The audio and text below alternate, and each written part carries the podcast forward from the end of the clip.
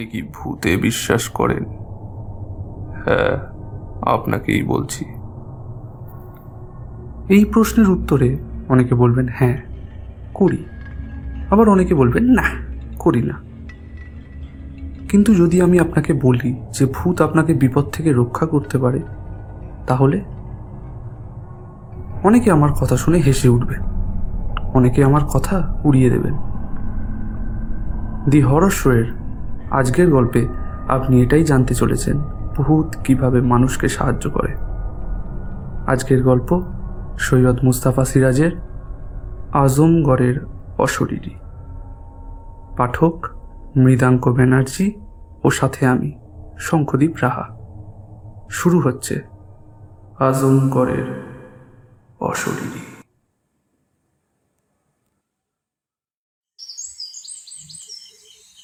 তখন আমি আঠেরোশো সাতান্ন খ্রিস্টাব্দের সিপাহী বিদ্রোহ নিয়ে গবেষণা করছিলুম। সেই কাজে আমাকে আজমগড়ে যেতে হয়েছিল। আজমগড় উত্তরপ্রদেশের গঙ্গার ধারে ছোট্ট একটি শহর। সেখানে একটি কিল্লার ধ্বংসাবশেষ আছে। তবে ওটা দেখবার জন্য পর্যটকদের বিশেষ কোনো উৎসাহ নেই। ওখানে বিশাল গঙ্গার বুকে একটি চড়ে পক্ষী নিবাস আছে। পাখি দেখবার জন্যই শীতকালে পর্যটকদের ভিড় হয়। ধ্বংসস্তূপ দেখে কেই বা আনন্দ পায়? আমি গিয়েছিলুম মার্চের গোড়ার দিকে। তখন আর তত শীত ছিল না। পর্যটকদের ভিড়ও ছিল না। ভাঙাচোরা নবাবী প্রাসাদের পাশে গঙ্গার তীরে প্যালেস হোটেলে উঠেছিল পর্যটন মরশুমের শেষে এই দোতলা থ্রি স্টার মার্কা হোটেলে তখন ঘর ভাড়াও কমিয়ে দেওয়া হয়েছিল। হোটেলের ম্যানেজার শুক্লাল ঠাকুর খুব অমায়িক মানুষ। আমি সিপাহী বিদ্রোহ সম্পর্কে গবেষণা করছি জেনে খুব খাতির করেছিলেন। সিপাহী বিদ্রোহের অনেক গল্পও শুনিয়েছিলেন। তবে এসব গল্প নিছক গল্পই। আমার গবেষণায় তা কোনো কাজে লাগবে না। তবে ওর এই কথাটি অবশ্যই খাঁটি। এই আজমগড়ে সিপাহীদের সঙ্গে এককাট্টা হয়ে অনেক হিন্দু, মুসলিম, সাধারণ মানুষ ইংরেজদের বিরুদ্ধে লড়াই করেছিলেন। মিস্টার ঠাকুর শুধু একটা ব্যাপারে আমাকে সাবধান করে দিয়েছিলেন। তিনি বলেছিলেন, সূর্যাস্তের পর যেন কেল্লাবাড়ি এলাকায় না থাকি। তাকে প্রশ্ন করেও কোনো যুক্তিসঙ্গত উত্তর পাইনি। তিনি মুখে আতঙ্কের ছাপ ফুটিয়ে শুধু বলেছিলেন, সূর্যাস্তের পর ওই এলাকায় থাকবেন না, স্যার। বিপদ হতে পারে। কি বিপদ? প্যালেস হোটেলের ম্যানেজার কিছু বলতে যাচ্ছেন এমন সময় কয়েকজন সাহেব মেম দল বেঁধে হোটেলের লাউঞ্জে ঢুকলেন। তিনি তাদের নিয়ে ব্যস্ত হয়ে পড়লেন। সেদিন সকাল থেকে দুপুর পর্যন্ত আমি ক্যামেরায় কেল্লাবাড়ি আর গঙ্গার ছবি তুলে বেড়ালুম। কোথাও কোথাও ধ্বংসাবশেষ ঝোপ জঙ্গল আছে। গঙ্গার তীরে এক স্থানে খাড়া পাথরের পাঁচিল নেমে গেছে জলের তলায়। কোথাও ভাঙাচোরা পাহাড়ের ঘাট শ্যাওলায় সবুজ হয়ে আছে। আমি খুঁজে বেড়াচ্ছিলুম সেই ফাঁসির মঞ্চটিকে, যেখানে ইংরেজ সেনাধ্যক্ষ জন হকটন বিদ্রোহীদের ফাঁসিতে ঝুলিয়ে মেরেছিলেন।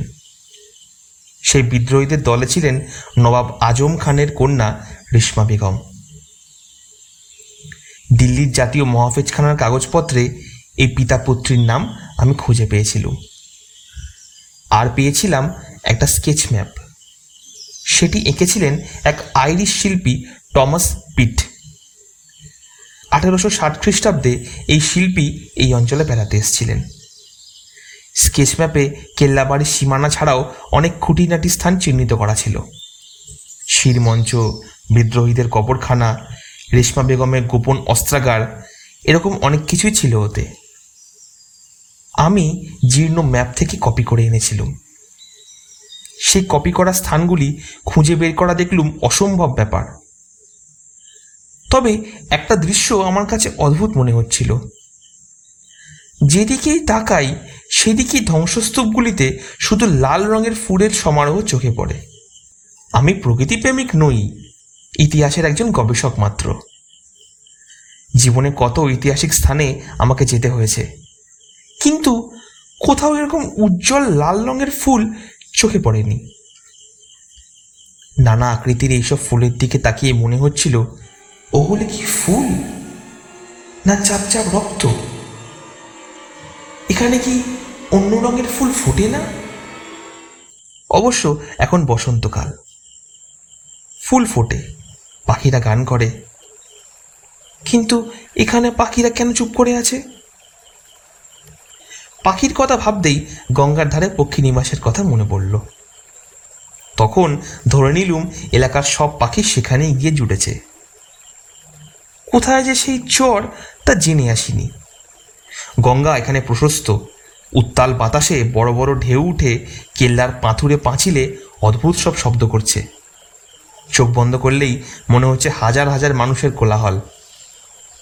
ওপারে দূরে নীল ঘন পাহাড়গুলি দেখা যাচ্ছে এবং কয়েকটি জেলে নৌকা ভেসে বেড়াচ্ছে। অন্যমনস্কভাবে গঙ্গার ধারে জীর্ণ শ্যাওলা ধরা ঘাটের মাথায় একটি গাছের ছায়া দাঁড়িয়েছিল এমন সময় আমার ডান দিকে ধ্বংসস্তূপের ভেতর থেকে একজন ফকির বেরিয়ে এলেন। ফকিরের মাথায় জটা, মুখে লম্বা দাড়ি পরনে পা পর্যন্ত লম্বা কালো আলখাল্লা। গলায় মোটা মোটা রং বেরঙের পাথরের মালা। তার হাতে একটি প্রকাণ্ড চিমটে। চিমটেটার গোড়া রূপো আর তামার তারে বাঁধানো। ফকির ঘাটের কাছে এসে আমার দিকে চোখ কটমট করে তাকিয়ে বললেন কন তুম? ইদার কে কর রে হো? আমি যথাসাধ্য হিন্দিতে নিজের পরিচয় দেবার চেষ্টা করলুম। তারপর বললুম রেশমা বেগমের ফাঁসির জায়গা আর তার কবর কোথায় তা কি আপনি জানেন? দেখিয়ে দিলে আপনাকে কিছু বকশিস দেব। কে চায় তোমার বকশিস কে চায়? শিগগিরই এখান থেকে চলে যাও। না হলে তোমার বিপদ হবে। তাকে বোঝানোর চেষ্টা করলুম। আমি সিপাহী বিদ্রোহের প্রকৃত ইতিহাস লিখতে চাই। কিন্তু ফকির আমাকে পাত্তাই দিলেন না। মস্ত বড় চিমটাটা তুলে তেড়ে এলেন। চিমটের ডগা সূক্ষ্ম এবং ধারালো। বেগতিক দেখে আমি সরে এলুম। একটু পরে দূর থেকে দেখলুম ফকির আলখাল্লা খুলে রেখে জলে ঝাঁপিয়ে পড়লেন। ওখানে জল খুব গভীর। ফকির সে জলে সাঁতার কাটছেন দেখে অত্যন্ত অবাক লাগল। একটা ঝোপের আড়ালে দাঁড়িয়ে তাকে লক্ষ্য করছিল কিছুক্ষণ পর ফকির জল থেকে উঠে ভিজে গায়ে কালো আলখাল্লা পরে চিমটে সহ এগিয়ে গেলেন। তারপর ধ্বংসস্তূপের আড়ালে অদৃশ্য হলেন। ব্যাপারটা অদ্ভুত লাগল। ওকে অনুসরণের সাহস হলো না। শুধু জায়গাটা চিনে রাখলুম। তারপর প্যালেস হোটেলে ফিরে গেলুম। স্নান করার পর নিচের ডাইনিং হলে খেতে গেলুম। ডাইনিং হলে ছড়িয়ে ছিটিয়ে বসে লাঞ্চ খাচ্ছিলেন জনাচারেক বোর্ডার ম্যানেজারের কাছে শুনেছিলুম তারা নানা জায়গা থেকে এসেছেন এবং বিত্তবান ব্যবসায়ী। সাহেব মেমদের দলটি তখনও বাইরে থেকে ফেরেননি। পরিচারক আসলাম খান আমাকে সেলাম দিয়ে খাদ্য পরিবেশন করল। সেই সুযোগে সেই কেল্লাবাড়ির ফকিরের কথা তাকে বললুম। আসলাম খান একটু হেসে বলল, ও তো পাগল বাবা হে স্যার। ওখানে পীরের দরগা আছে না, সেখানে থাকে। একেবারে পাগল। খিদে ফিদে পেলে তখন বেরিয়ে আসে। শহরে রাস্তায় বসে সাপ দেয়। কেউ তাকে খেতে না দিলে তার নাকি বিপদ হবে। আবার খেতে দিলেও সাপ দেয়। ওকে কখনো ভয় টয় পাবেন না, স্যার। শুধু বলবেন, সঙ্গে পিস্তল আছে, গুলি করে মারবো। দেখবেন কীভাবে পালায়। একেবারে শেয়ালের মতো কেল্লাবাড়ির জঙ্গলে লুকিয়ে যাবে, স্যার। ওকে ভয় পাবেন না। আসলামের কাছে এই কথা শুনে আশ্বস্ত হয়েছিল। তাই খাবার পর ঘণ্টাখানেক বিশ্রাম করে আবার কেল্লা বাড়িতে গেল। ফকির যেখানে ধ্বংসস্তূপের ফাঁকে উধাও হয়েছিলেন, সেইখানে গিয়ে সংকীর্ণ একফালি পায়ে চলা পথ খুঁজে পেল।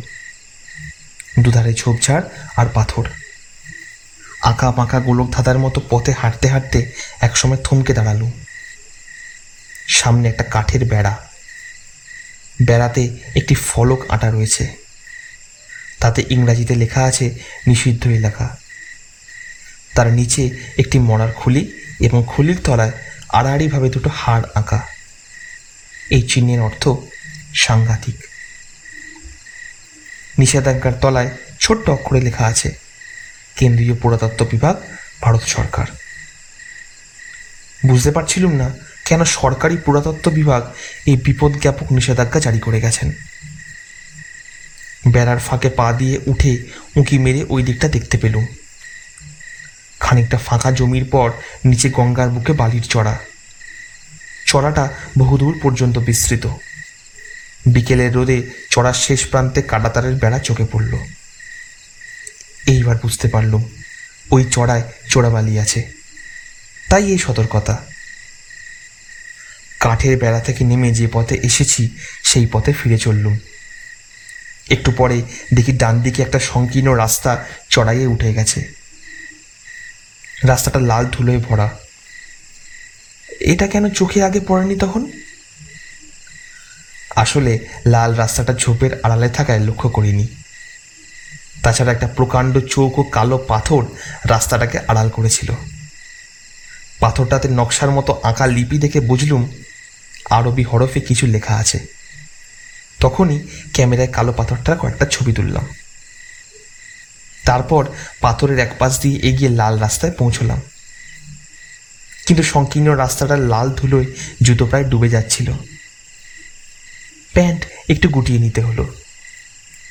সাবধানে পা ফেলে একটুখানি এগিয়েছি, হঠাৎ চমকে উঠলুম। আমার প্রায় ফুট ছয়েক দূরে চোখের সামনে এইমাত্র কার জুতোর ছাপ ফুটে উঠেছে। প্রথমে ভাবলাম চোখের ভুল, কিন্তু আশ্চর্য ঘটনা, আমি আমার পা ফেলে এগোতেই আমার সামনে একই দূরত্বে বারবার আগে পিছিয়ে জুতোর ছাপ ফুটে উঠছে। মুখের ভেতরটা ঠান্ডা হিম হয়ে গেল। কোনো এক অশরীরই আমার সামনে হেঁটে চলেছে। এতে কোনো ভুল নেই। তার জুতোর ছাপগুলি আমার জুতোর ছাপের তুলনায় ছোট। কিন্তু কে সে? চোখের ভুল কিনা জানার জন্য দুঃসাহসী হয়ে আবার কয়েক পা এগিয়ে গেলুম। আমার সামনে আবার সেই দূরত্বে অশরীরই জুতোর ছাপ ফুটে উঠল। আমার সব সাহস উবে গেল। শেষবেলার রোদে এই অবিশ্বাস্য ঘটনা দেখে আমার বোধ বুদ্ধি সব গুলিয়ে যেতে থাকল। আমি দ্রুত পিছু ফিরে লাল ধুলোয় টলতে টলতে কালো পাথরটার পাশ দিয়ে বেরিয়ে এলুম। তারপর বিভ্রান্তভাবে ধ্বংসস্তূপের ভেতর দিয়ে দৌড়তে থাকলাম। একটু পরে গঙ্গার ধারে খোলা জায়গায় গিয়ে পিছু ফিরে দেখে নিলাম, আমাকেও অনুসরণ করছে কিনা। এরপর যে কীভাবে হোটেলে ফিরেছিলুম তা মনে পড়ে না। জীবনে বহু ঐতিহাসিক ধ্বংসস্তূপ এবং দুর্গম স্থানে গেছি। কিন্তু এমন অদ্ভুত ঘটনা কোথাও ঘটতে দেখিনি। হোটেলের লাউঞ্জে বসে ইশারা একজন ওয়েটারকে ডেকে কফি আনতে বললুম সে কফি এনে দিল। কফি খেতে খেতে ঘটনাটা ঠান্ডা মাথায় বোঝার চেষ্টা করছিলাম। হঠাৎ দেখি লাউঞ্জের অন্য প্রান্তে একজন ভদ্রলোক দাঁড়িয়ে আছেন। পরনে জিন্স এবং টি শার্ট মুখে গোঁফ, বেশ বলিষ্ঠ গড়ন গায়ের রং শ্যামবর্ণ হয়েও নয়। ভদ্রলোকের মুখে যেন একটি বিরক্তির ছাপ এবং চোখ দুটো অসম্ভব কুতকুতে। এরম চেহারার লোক দেখলে অস্বস্তি লাগে। ভদ্রলোক সম্ভবত প্যালেস হোটেলের লাউঞ্জে এসে কারোর জন্য অপেক্ষা করছিলেন। তাকে না পেয়ে হয়তো বিরক্ত এবং অধৈর্য হয়ে উঠেছেন। হঠাৎ আমার চোখে চোখ পড়লে তিনি এগিয়ে এলেন। তারপর বাংলায় বলে উঠলেন আপনি কি বাঙালি? বললুম হ্যাঁ। ভদ্রলোক অমায়িক হেসে আমার মুখোমুখি বসে পড়লেন। বললেন মশাই বাঙালির চেহারা দেখলেই চেনা যায়। আমার ঠাকুরদা ওকালতি করতে আজমগড়ে এসেছিলেন। তারপর আর দেশে ফেরেননি। বাবাও ওকালতি করতেন। আমি কিন্তু ব্যবসা করি। আমার নাম অশোক রায়। আপনার পরিচয় পেলে খুশি হব। অশোকবাবুকে প্রথমে দেখে যা ভেবেছিলুম তার অমায়িক হাবভাব এবং কথাবার্তা শুনে সেই ধারণা কেটে গেল। আমার পরিচয় পেয়ে তিনি খুব উৎসাহিত হয়ে উঠলেন। বললেন কেল্লাবাড়ির ধ্বংসস্তূপের মধ্যে কোথায় কি ছিল তা আমার একেবারে নখদর্পণে। আমার ছেলেবেলার সব কিছু এখনও ধ্বংস হয়ে যায়নি। ওয়েটারকে ডেকে ওর জন্য কফি আনতে বললুম তারপর অশোকবাবু আজ গড়ের পুরনো ঐতিহাসিক কাহিনী বলতে শুরু করলেন। ম্যানেজারের কাছে এইসব গল্প আমি শুনেছি। ওয়েটার কফি দিয়ে গেছিল। কফি খেতে খেতে অশোকবাবু বললেন, আজ বিকেলে কলকাতা থেকে আমার এক ব্যবসায়ী বন্ধুর আসার কথা ছিল। তার জন্যই অপেক্ষা করে অস্থির। ছটা বেজে এলো। সে এলো না। কাজেই ধরে নিচ্ছি আর সে আসবে না। সে না আসুক, আপনার সঙ্গে তো পরিচয় হলো। আমি যে কী আনন্দ পাচ্ছি আপনার সঙ্গে পরিচয় পেয়ে, সেটা আমি আপনাকে বোঝাতে পারব না। তা আপনি হোটেলে থাকবেন কেন? খামোখা এত টাকা খরচা করে বরং আপনি আমার অতিথি হন। আপনাকে দেখলে আমার স্ত্রী, ছেলেমেয়েরা খুব খুশি হবে। এত অন্তরঙ্গতার পর বিকেলে কেল্লাবাড়ির ভেতরে এক সংকীর্ণ লাল রাস্তায় যে অবিশ্বাস্য ঘটনা ঘটতে দেখেছি তা অশোকবাবুকে না বলে থাকতে পারলাম না। অশোকবাবু ঘটনাটা হেসে উড়িয়ে দিলেন। বললেন, আপনি ঐতিহাসিক পণ্ডিত। ইতিহাসের ভেতর ডুবে থাকেন। বাস্তব জগতে ভুলভাল দেখা আপনার পক্ষে স্বাভাবিক। দেখুন মশাই, আমি কত রাত দুপুর পর্যন্ত এই এলাকায় ঘুরে বেরিয়েছি কখনো কিচ্ছু দেখিনি। হ্যাঁ ওখানে এক পাগল ফকির থাকে। আমাকে দেখলেই সে লেজ তুলে পালায়। তাকে নিশ্চয়ই দেখেছেন? বললুম হ্যাঁ। দুপুরে ফকিরকে গঙ্গা স্নান করতে দেখেছি। আমাকে সে ভয় দেখাচ্ছিল। অশোকবাবু হেসে উঠলেন। বললেন পরশু দোলযাত্রা গেছে। আজ কিছুক্ষণ পরে চাঁদ উঠবে। কোনো ভয়ের কারণ নেই। আমার সঙ্গে কেল্লা বাড়িতে চলুন। দেখবেন কোনো অলৌকিক ব্যাপার ঘটছে না। আর পাগল ফকিরের ডেরাতেও আপনাকে নিয়ে যাব। দেখবেন, আমাকে দেখে ব্যাটার ছেলে কি করে। এতক্ষণে সাহেব মেমদের দলটি এসে পড়ল। অন্যান্য বোর্ডাররাও ততক্ষণে এসে গেছে। কেউ লাউঞ্জে কেউ ডাইনিং হলে ঢুকে চা কফি খাচ্ছে। একটু অনিচ্ছা অনিচ্ছা করে অশোকবাবুর সঙ্গে বেরিয়ে পড়লুম। তারপর মনে হলো ইনি বাঙালি এবং এখানেই বড় হয়েছেন। তাছাড়া তার বলিষ্ঠ গড়ন দেখেও শেষ পর্যন্ত ভয়টুকু ঘুচে গেল। কিল্লাবাড়ি এলাকায় ঢুকে গঙ্গার ধারে একটি পাথরের ওপর দুজনে বসলুম। অশোকবাবু কলকাতার সাম্প্রতিক খবরাখবর জেনে নিচ্ছিলেন। বহু বছর তার কলকাতায় যাওয়া হয়নি। কিছুক্ষণ পর চাঁদ উঠল। যোজনায় গাছপালা ঝোপঝাড়ার ধ্বংসস্তূপ অত্যন্ত রহস্যময় মনে হচ্ছিল। অশোকবাবু বললেন আপনি যে লাল রাস্তাটা দেখেছিলেন, ওর পাশেই ইংরেজরা বিদ্রোহীদের ফাঁসি দিয়েছিল। তবে আপনি যে অশরীরী জুতোর ছাপ দেখার কথা বললেন, ওটা আপনার চোখের ভুল। ওই রাস্তা দিয়ে পাগল ফকির যাতায়াত করে, আর কেউ করে না। আপনাকে আড়াল থেকে ভয় দেখানোর জন্য ব্যাটা নিশ্চয়ই কোনো কারুচুপি করেছিল। এও হতে পারে পুরো ধুলোর তলায় লম্বা কোনো জিনিস লুকিয়ে রেখেছিল। তার উপর আপনি পা ফেললেই সামনের দিকটা উঁচু হয়ে ধুলো ঠেলে তুলবে। Self magic. চলুন একবার পরীক্ষা করা যাক তো এই জায়গাটা। অশোকবাবু আমার হাত ধরে ওঠালেন। একটু দ্বিধার সঙ্গে বললুম আমি কিন্তু সত্যিই জুতোর ছাপ দেখেছিলুম। আরে মশাই আমি তো সঙ্গে আছি। আসুন না। বলে অশোকবাবু হাঁটতে শুরু করলেন। আমার কাঁধে তার হাত চেপে বসল। জোছনার জন্য ধ্বংসস্তূপের চকরা বকরা ছায়ার মধ্যে দিয়ে তিনি আমাকে নিয়ে চললেন। একটু পরে দেখলুম সে আরবি লিপি খোদাই করা কালো পাথরটার কাছে এসে গেছি। অশোকবাবু টর্চ ফেলে বললেন চলে আসুন দেখা যাক কি হয়। বললুম এখন তো পারছি না। কিন্তু আমার কথা হঠাৎ থেমে গেল। এরপর যা ঘটলো তা আমি কল্পনাও করিনি। হঠাৎ টর্চ নিভিয়ে অশোকবাবু আমার কানের নিচে শক্ত এবং ঠান্ডা কী একটা জিনিস ঠেকিয়ে চাপা গর্জন করে বললেন টু শব্দটি নয়। ট্রিগারে আঙুল আছে। একটু চাপ দিলেই তোমার মুন্ডু ধর থেকে উড়ে যাবে। আগে ক্যামেরাটা দাও তারপর রিস্ট ওয়াচ আর মানি ব্যাগটা বার করো। মুহূর্তে আমি টের পেয়ে গেছি এক ভদ্রবেশী গুন্ডার পাল্লায় পড়েছি। হোটেলের ম্যানেজার মিস্টার ঠাকুর আমাকে সাবধান করে দিয়েছিলেন। কেন?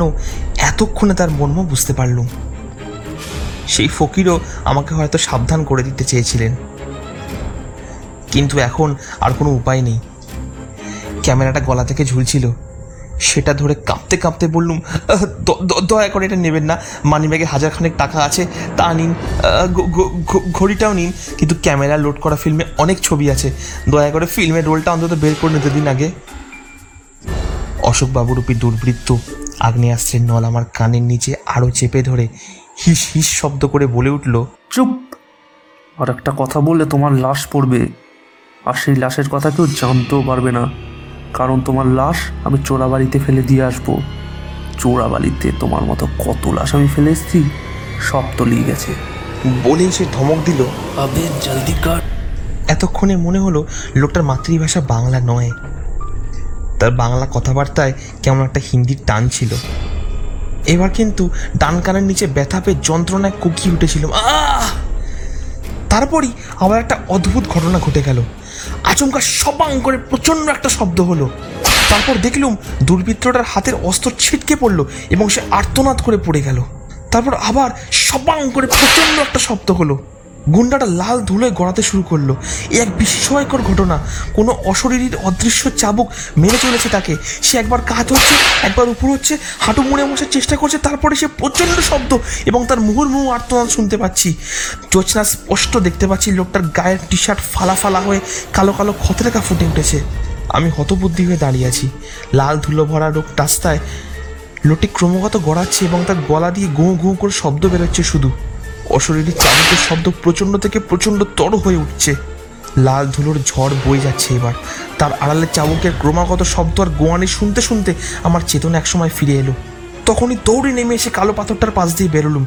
তারপর ধ্বংসস্তূপের পেছন দিয়ে ভোলা জায়গায় ছুটে ছুটে চললুম।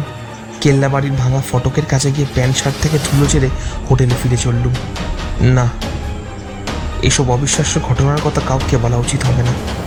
রাতে ডিনার খাইনি। ম্যানেজার খবর নিতে এসেছিলেন আমার রুমে বলেছিলুম ঘুরে ঘুরে খুব ক্লান্ত খিদে নেই। সারা রাত যতবার ঘুম ভেঙেছে চমকে উঠেছি। আবার বুঝি কোনো অদ্ভুত ঘটনা ঘটবে। ভোর ছটায় আসলাম খান বেডটি আনলো। তারপর গম্ভীর মুখে বলল খবর আছে স্যার সুখবর। তাই আপনাকে বলা উচিত মনে হলো। বললুম কি সুখবর? আসলাম? সে বলল আজমগড়ে একজন সাংঘাতিক গুন্ডা ছিল, স্যার। তার নাম কাল্লু। সে আমাদের হোটেলে এসে ও ম্যানেজার সাহেবের কাছে টাকা দাবি করত। কাল সন্ধ্যের আগে সে নাকি আপনার সঙ্গে কথা বলেছিল। ওয়েটার রমেশ দেখেছি, কিন্তু আপনাকে সাবধান করতে পারেনি। কাল্লু গুন্ডাকে কে বা কারা কাল রাত্রে মেরে কেল্লাবাড়ির ভেতরে লাশ ফেলে এসছে, স্যার? পাগলা ফকির খুব ভোরে সেই লাশ দেখে থানায় খবর দিয়েছিল। আশ্চর্য ঘটনা স্যার। তার পিস্তল আর টর্চটা সেখানেই পড়েছিল। আচ্ছা আসলাম। কাল্লু কি বাঙালি ছিল? না স্যার। তবে সে হিন্দি উর্দু ইংরাজি বাংলা সব ভাষাতেই কথা বলতে পারতো। কলকাতাতে নাকি তার ছোটবেলা কেটেছিল। ওখানকার স্কুলেই পড়েছিল তাই বাংলাতে কথা বলতে পারতো। আজমগড়ের বাঙালিরা তো তাকে বাঙালি বলেই মনে করতো। কাল্লু কখন কোন রূপ ধারণ করতো সেটা চেনা কঠিন ছিল স্যার। কাল্লুর লাশ কি পুলিশ নিয়ে গেছে? শুনলাম একটু আগে মর্গে নিয়ে গেছে। ওর সারা শরীর একদম রক্তে লাল ছিল। ব্রেকফাস্টের পর সাড়ে নটায় আমি একবার সাহস করে কেল্লা বাড়িতে গেলুম। আমার মনে হচ্ছিল কাল বিকেলে যে অশরীরী জুতোর ছাপ ফুটতে দেখেছি সেই অশরীরী ছদ্মবেশী অশোক রায়ের নামী দুর্বৃত্ত কাল্লুর হাত থেকে আমাকে বাঁচিয়েছে। মনে মনে তার উদ্দেশ্যে কৃতজ্ঞতা জানালুম। এবার নির্ভয় সেই কালো রাস্তার পাশ দিয়ে সংকীর্ণ লাল ধুলোবলা রাস্তায় পৌঁছলুম চড়াই রাস্তা দিয়ে হেঁটে যাবার সময় আর সেই জুতোর ছাপ সামনে ফুটে উঠল না। কিছুটা সামনে যাওয়ার পর ঢালু হয়ে রাস্তাটা নেমে গেছে। নিচে নেমেই ঘন গাছপালার আলারের ভেতর সার সার কয়েকটি কবর দেখলুম। তারপর লাল পাথরের একটি কবর দেখে এগিয়ে গেলুম। সেই কবরের শিয়রে একটি রক্তকরবীর গাছ। কবরে লাল ফুল ঝরে পড়ছে। আমি বহুকাল আরবি লিপির ফলক দেখে দেখে লিপি বিষয়ে সামান্য জ্ঞান অর্জন করেছিলাম। আরবিতে তিনটি হরফ চেনা মাত্র বুঝতে পারলুম। এটাই সেই সিপাহী বিদ্রোহের নেত্রী শাহজাদি রেশমা বেগমের কবর, যার ডাকে হাজার হাজার হিন্দু মুসলিম ইংরেজদের বিরুদ্ধে যুদ্ধ করেছিল। হঠাৎ আমার মাথায় কথাটা এসে গেল। তাহলে কি রেশমা বেগমের অতৃপ্ত আত্মাই কাল বিকেলে পথ দেখিয়ে আমাকে কবরের কাছে আনতে চেষ্টা করেছিল? সেই রেশমা বেগমের আত্মা কি দুর্বৃত্ত কাল্লুকে চাবুক মেরে রক্তাক্ত করেছিল? শ্রদ্ধায় আমার মাথা নুয়ে পড়ল। পাশের একটি লাল ফুলের গুচ্ছের ডাল থেকে ভেঙে বিদ্রোহিনীর কবরে রেখে মাথা ঠেকালুম সেই মুহূর্তে স্নিগ্ধ একটি হাওয়া ভেসে এলো। সেই হাওয়ায় যেন পুরনো ইতিহাসের সুঘ্রাণ টের পেলুম। মনে মনে বললুম, প্রথম স্বাধীনতা যুদ্ধের নায়িকা বীরাঙ্গনা তুমি। তোমার জীবন কাহিনী আমাকে লিখতেই হবে। এমন সময় পাগলা ফকির এসে গেল অট্ট হাসি সে হেসে বলল बाबूजी आपके ऊपर रेशमा बिटिया बहुत खुश है तो आप यहाँ से तुरंत चले जाइए रेशमा बिटिया को अकेला रहने दीजिए बेटी जिंदगी में बहुत दुख पाई बहुत दुख से मर गई बिटिया बहुत दुख से তখনই নির্ঝুম কবরখানা থেকে চলে এলুম ইতিহাসে এসব আশ্চর্য ঘটনা লেখা যাবে না। সেগুলি আমার ব্যক্তিগত জীবনেই থেকে যাক। হ্যাঁ সেই অদ্ভুত ঘটনা এতদিন কাউকে বলিনি। এখন আমি বৃদ্ধ। মৃত্যুর আগে ঘটনাগুলি লিখে যাওয়া উচিত বলেই মনে মনে লিখে ফেললুম। এর সত্য মিথ্যা নিয়ে প্রশ্ন তুললে আমি নিরুত্তর থাকব। এতক্ষণ শুনছিলেন আজমগড়ের অশরীরী লেখক সৈয়দ মুস্তাফা সিরাজ। জন্ম উনিশশো তিরিশ খ্রিস্টাব্দের মুর্শিদাবাদে। আজীবন সাহিত্য চর্চার কাজে ব্রতী হয়েছেন। লিখেছেন কর্নেল কাহিনীর মতো দুর্ধর্ষ গোয়েন্দা গল্প। উনিশশো চুরানব্বই সালে সাহিত্য একাডেমি পুরস্কারে ভূষিত হন। এছাড়াও লিখেছেন প্রচুর ভূতের গল্প। তাকে আমরা হারাই দু বারো সালে। আজকের গল্পটি আমরা নিয়েছি সৈয়দ মুস্তাফা সিরাজ ভৌতিক সমগ্র এই বইটি থেকে। শেষ হলো। আজমগড়ের অশরীরী।